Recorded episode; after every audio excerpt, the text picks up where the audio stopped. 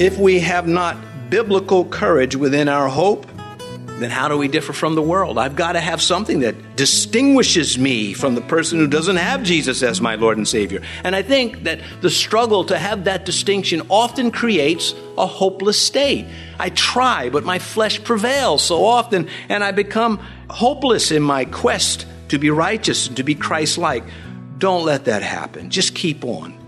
Just keep on swinging that little sword of yours.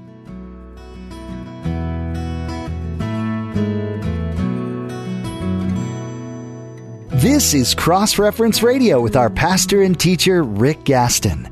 Rick is the pastor of Calvary Chapel, Mechanicsville. Pastor Rick is currently teaching through the book of Acts. Please stay with us after today's message to hear more information about Cross Reference Radio, specifically how you can get a free copy of this teaching.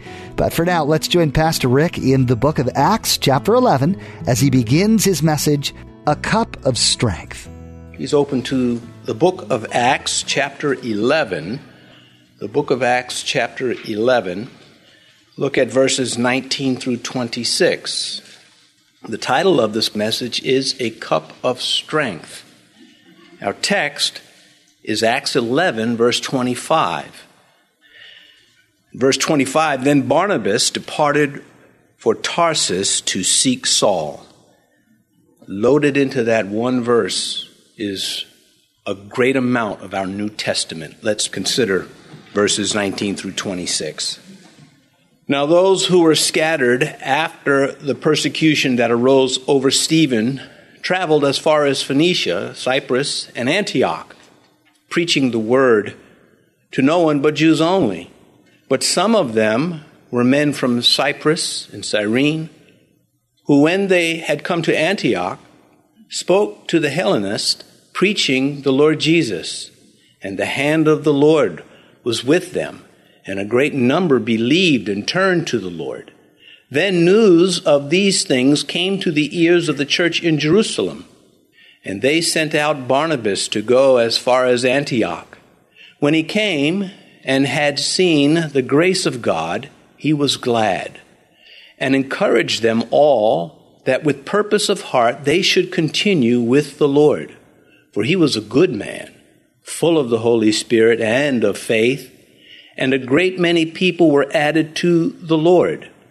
Then Barnabas departed for Tarsus to seek Saul, and when he found him, he brought him to Antioch. So it was that for a whole year they assembled with the church and taught a great many people and the disciples were first called Christians in Antioch. I got goosebumps reading that. I hope you paid attention to it because the context is critical. We are considering Barnabas.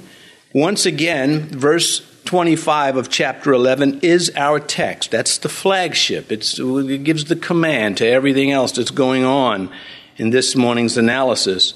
Then Barnabas departed for Tarsus to seek Saul. Somewhere in Jerusalem, these two had met about nine years earlier, about, before this verse that I just read, verse 25. These are two of the most vital men in the New Testament. I didn't say the most, I said two of the most.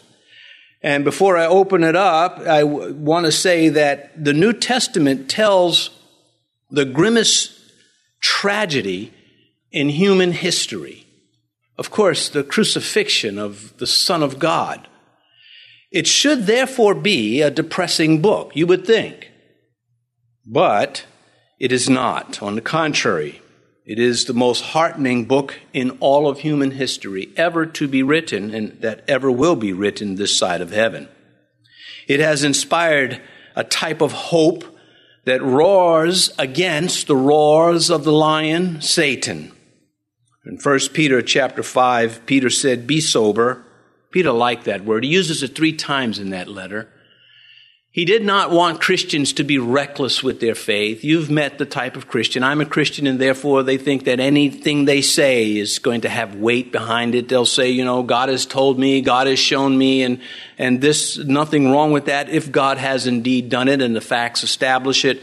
But oftentimes there's a lack of sobriety he says, Be sober, be vigilant, because your adversary, the devil, walks about like a roaring lion, seeking whom he may devour. Be sober, be hardworking, because Satan's not playing. And that's what he is telling the Christians. I get the feeling that there are some who go through their Christian lives with only hope. That's all. They just keep hoping. And they seem only to have hope that's built on sand. They have the Lord's name, they have saved, but there's really nothing more going on than that. I would not want to come to church, for example, only to be patched up. Every Sunday I come to church hoping the pastor's going to say something that's going to make me more comfortable in my hope. And that is the extent of my walk. That would mean I would be missing out on my Christ given birthright to be a light, to be Christ like, to be aggressive in my faith, militant against evil and sin and wickedness. The more Christ like I can become, the more glory to God. I prefer coming to church to be reinforced for serving, for serving Christ in church and out of church. Not doing my own thing, but doing the things that I know God has impressed upon my heart and that is actually a blessing. One of the prophets said to one of the kings, For the eyes of Yahweh run to and fro throughout the whole earth to show himself strong on behalf of those whose heart is loyal to him. Would you want a pastor to week after week come up and tell you it's going to be okay? It's going to be okay. I would not get very strong from that after a while. I would get very weak because there are a lot of things that aren't okay, and they're not going to be okay. I don't want to be on a plane that's crashing and saying, oh, it's going to be okay, unless everybody here is saved. I believe that those who have only hope don't know that hope alone is insufficient for effective service, for effective Christianity. And this perhaps is something that stood out to me so much. I have always, I've known it in my walk, but to have it articulated in my heart by the Holy Spirit that it's not enough to have hope. It's not enough to have love. They are vital, they are critical, but they're not enough. You know, those that are always looking for encouragement, but really not giving any encouragement fall into this category. They're just receiving, receiving. And there's a time. There's a time to weep. There's a time when we need comfort. There's a time when we even need to be coddled, but not all the time. Many times when we get to that place in life where all we have is hope and that's how we live our lives, we end up draining our environment of those things that are helpful, of the cheer that should be there instead of the doldrums. We then start living beneath our potential. All right, that's the setup. That is the preparation for what's coming. This man, Barnabas, the man with the name that is loaded. It is a loaded cannon. That's what his name is. Not because he bore the name, but because he was worthy of the name. God frequently assigned nicknames. Even into the book of Revelation in chapter 2, he's telling them, you know, you stick with me and I'll give you a name. Jacob. He gave Jacob the name Israel. Jacob means the trickster, the con artist. But after God touched him and he walked the same no more, his name was now Israel, believed to be the one governed by God now. When Jesus met impetuous Simon, he gave him a new name, the stone, the movable stone. Christ is the immovable rock. And Peter is this chip off the rock, you could say. He's like the big rock, he's just not as big. And he called him Peter, Petros, Petros. Proverbs 22, a good name is to be chosen rather than great riches. Well, he's saying, what's it, you know, you become a billionaire, but you're, you know, you're hated because you're evil. The contrast is in that. Unfortunately, giving out tasteful nicknames to people has died out. I grew up in a time when nicknames were still, you know, going around. I would like a nickname like, you know, the gentle one, the, the soft spoken. Uh, I admire that when I find it in other people because I don't find it in me. Financially, Barnabas was well off and a Levite. He was a spiritual man by birth, and he was a generous, wealthy man. Acts chapter 4, we read of him the first time in the New Testament or in the Bible, Joses, who was also named Barnabas by the apostles, which is translated son of encouragement. So the name Barnabas means the son of encouragement.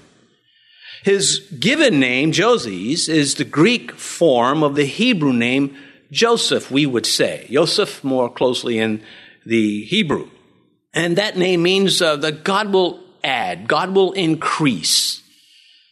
It was an old and honored name. In fact, he had been named for the one, one of the 12 sons of Jacob that God used to save his people from starvation. It was an honorable name. But the disciples saw something more the hand-picked men of Jesus Christ. Let's not forget these apostles that changed his name. They were hand-picked by Christ and they saw something more in this man. Actually, it kind of fits, does it not? God will add and God adds a nickname to his given name. Encouragement. Because of his ability to build others up. His ability to build people up. I am attracted to that. That makes me part of the solution. Such people stand out because they are the anti venom to those who are discouragers and discouragement. You can find discouragement without people, but when you find people, you're not going to be without some that will discourage you at some point. In the Bible, the name stands for nature. That's why God would change names. When the Lord gave a name for someone, it was identifying a nature, a target, something to shoot for. So when Jacob's name was changed from the heel catcher, the con artist, you could say, the one that sort of uh, exploits people, to the one governed by God. There was a significance that belonged to that, as it does with here with Barnabas, the encourager. Name is nature. Not all live up to an honorable name. Barnabas retained the nickname for the rest of his life because he continued to live up to it. It wasn't, he was not a flash in the pan where he just, you know, he was an encouraging guy back then. But life has beat him up and now he's cynical. That was not Barnabas.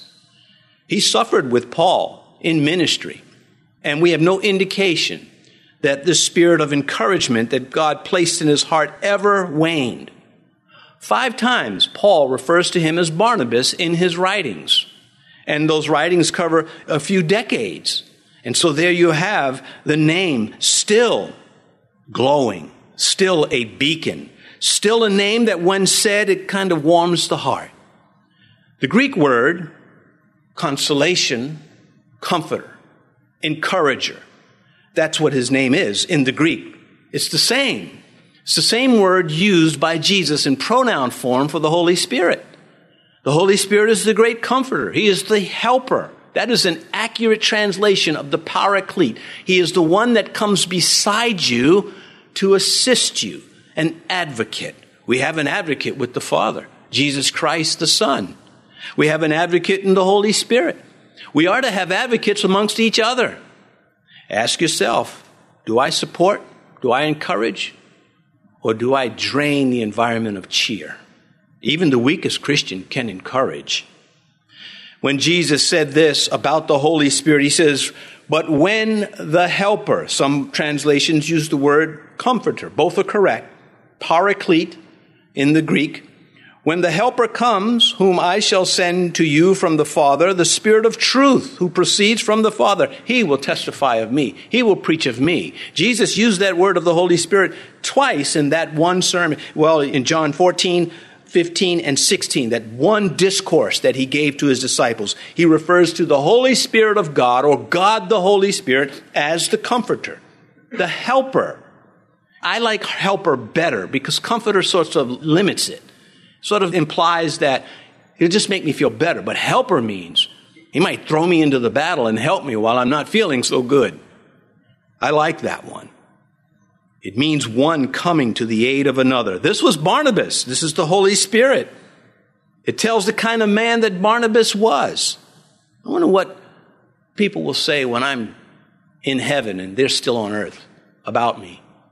I'm not trying to turn the sermon into talking about me. I'm saying it in a rhetorical sense because it would uh, evoke in your own mind, hopefully, what will people say about me? He owed me 10 bucks. that name that he bore, that he earned, tells the craft to which he applied himself a skill, and skills are perishable.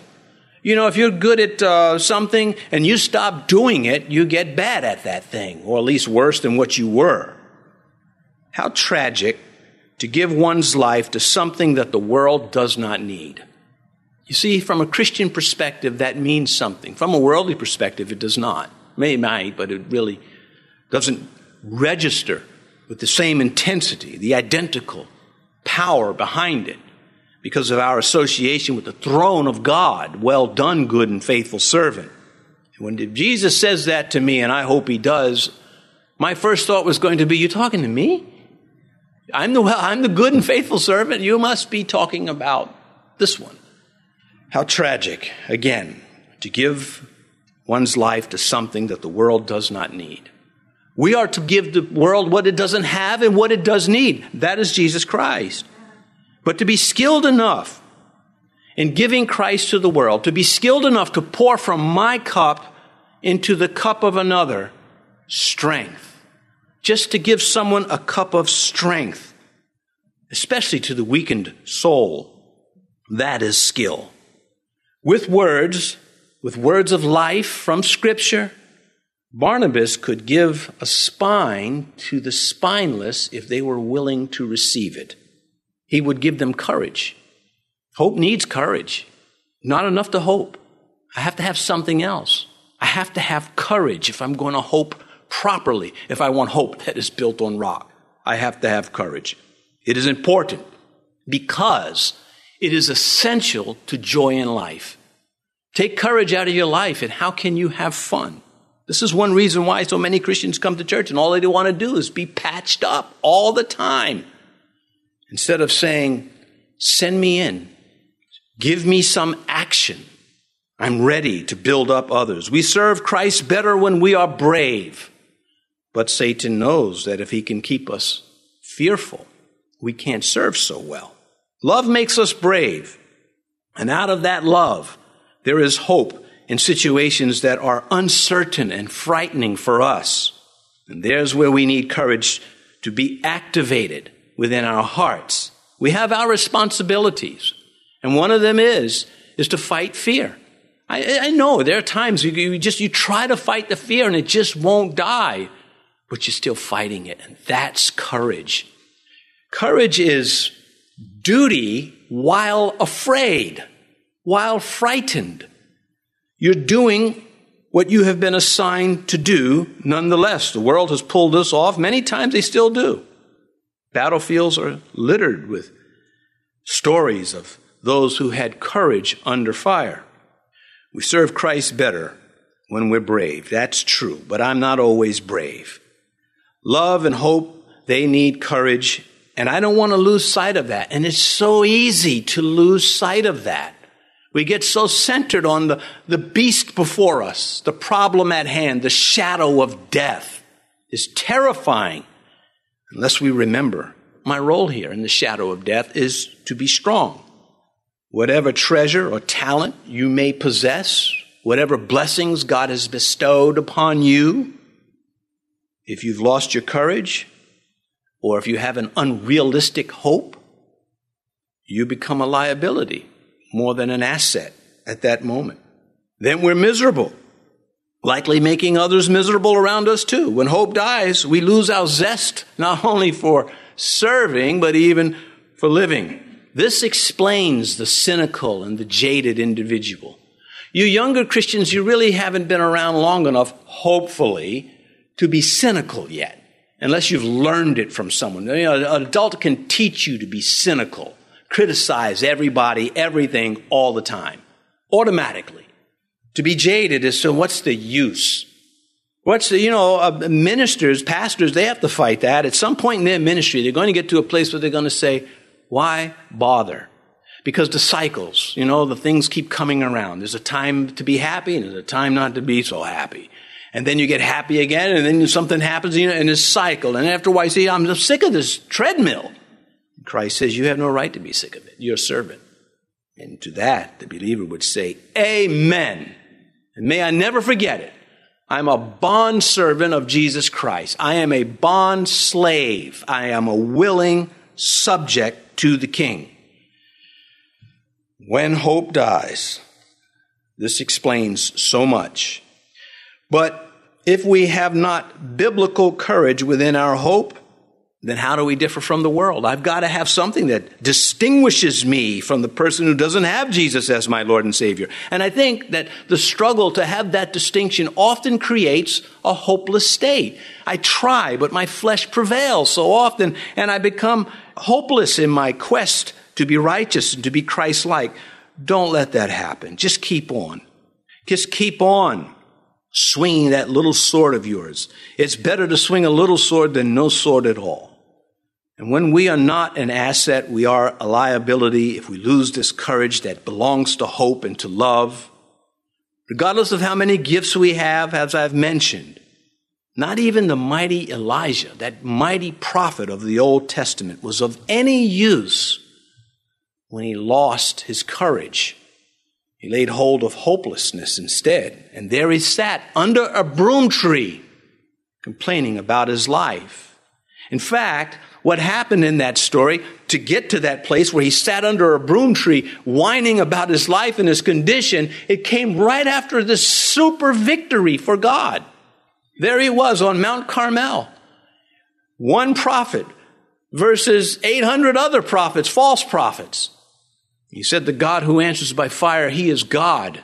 Lightning came down on the altar that was drenched with water and ignited it and proved that Elijah's God was God and their God was false, and he, the false prophets were then slaughtered. Well, that did not sit well with Ahab and Jezebel, especially Jezebel, that wicked Sidonian princess that slithered her way into the northern kingdom's palace.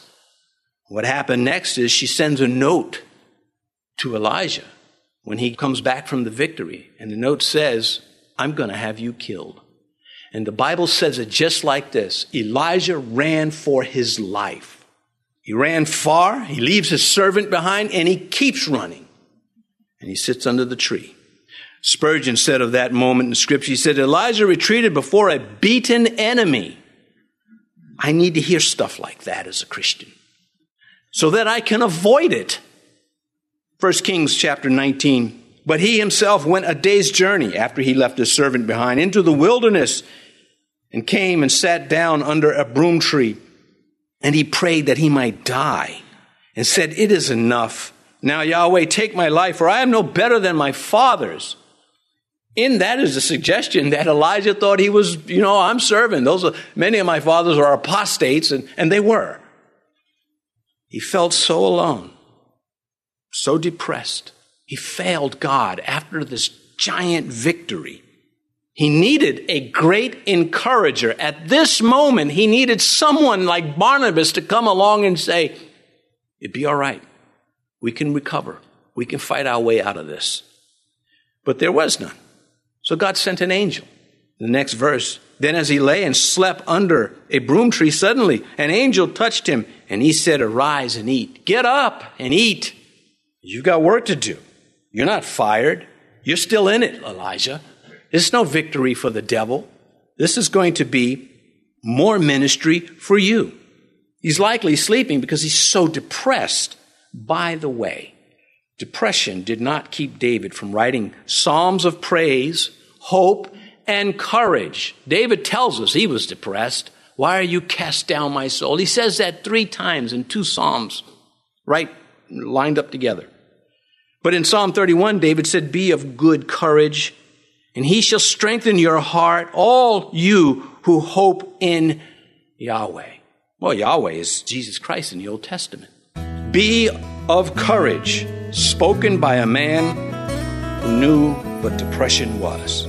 And so Elijah failed, God builds him back up. David was depressed at times, God built him back up.